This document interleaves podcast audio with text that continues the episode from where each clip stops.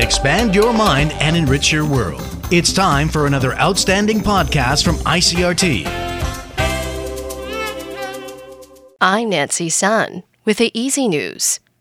The TAIEX opened up 86 points this morning from yesterday's close at 12,832 on turnover of 4.87 billion NT.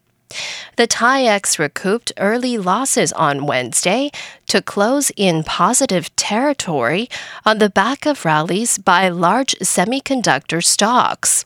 The market opened down after following a decline on Wall Street overnight after U.S. President Donald Trump pushed back America's coronavirus stimulus talks until after the November 3rd election.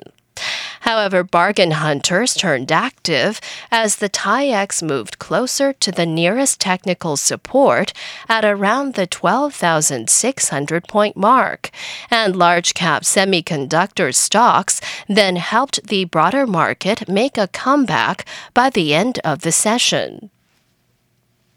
The Water Resources Agency says water pressure will be lowered at night in some parts of the island from next Wednesday. It is the first time a water restriction policy has been enacted as early as October. According to the Water Resources Agency, the measure will be enforced from 11 p.m. through 5 a.m. in Taoyuan, Hsinchu City and County, Miaoli, and Taichung. Agency Deputy Director General Wang Yifeng says it is the first time since 1964 that Taiwan has not been hit by a typhoon during flood season from May to November, and that's resulted in scarce precipitation. Wang says the lack of rain means that several reservoirs recorded 20 to 60 percent less rainfall than last year. The Feicui Reservoir in New Taipei recorded its lowest water level in 17 years on Tuesday of this week, and capacity there is now at 48 percent.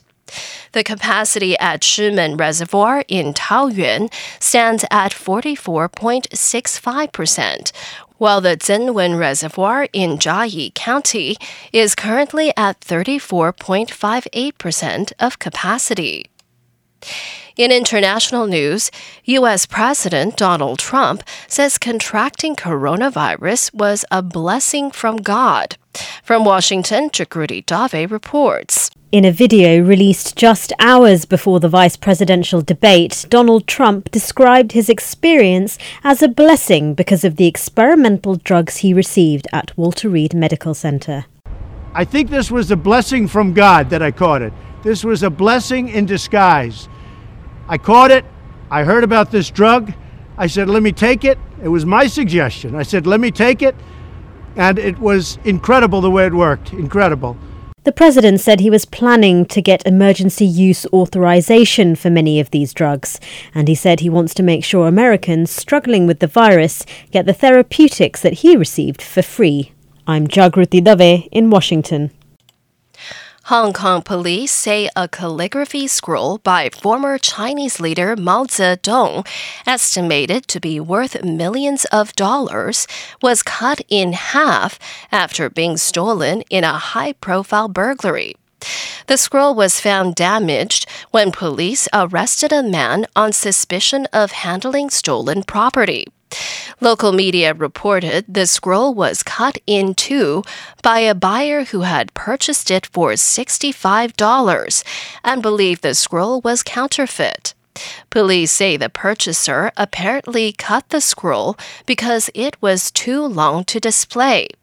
They say the scroll was part of a multi million dollar theft by three burglars who took postage stamps, coins, and seven scrolls from a collector's apartment in September and Mario Molina, winner of the Nobel Prize in Chemistry in 1995 and the only Mexican scientist to be honored with a Nobel, has died in his native Mexico City.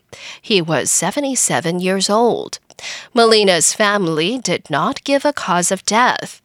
Molina won the prize along with scientists Frank Sherwood Rowland of the United States and Paul Crutzen of the Netherlands for their research into climate change. And that was the ICRT news. Check in again next week for our simplified version of the news, uploaded every day in the afternoon. Enjoy the rest of your day. I'm Nancy Sun.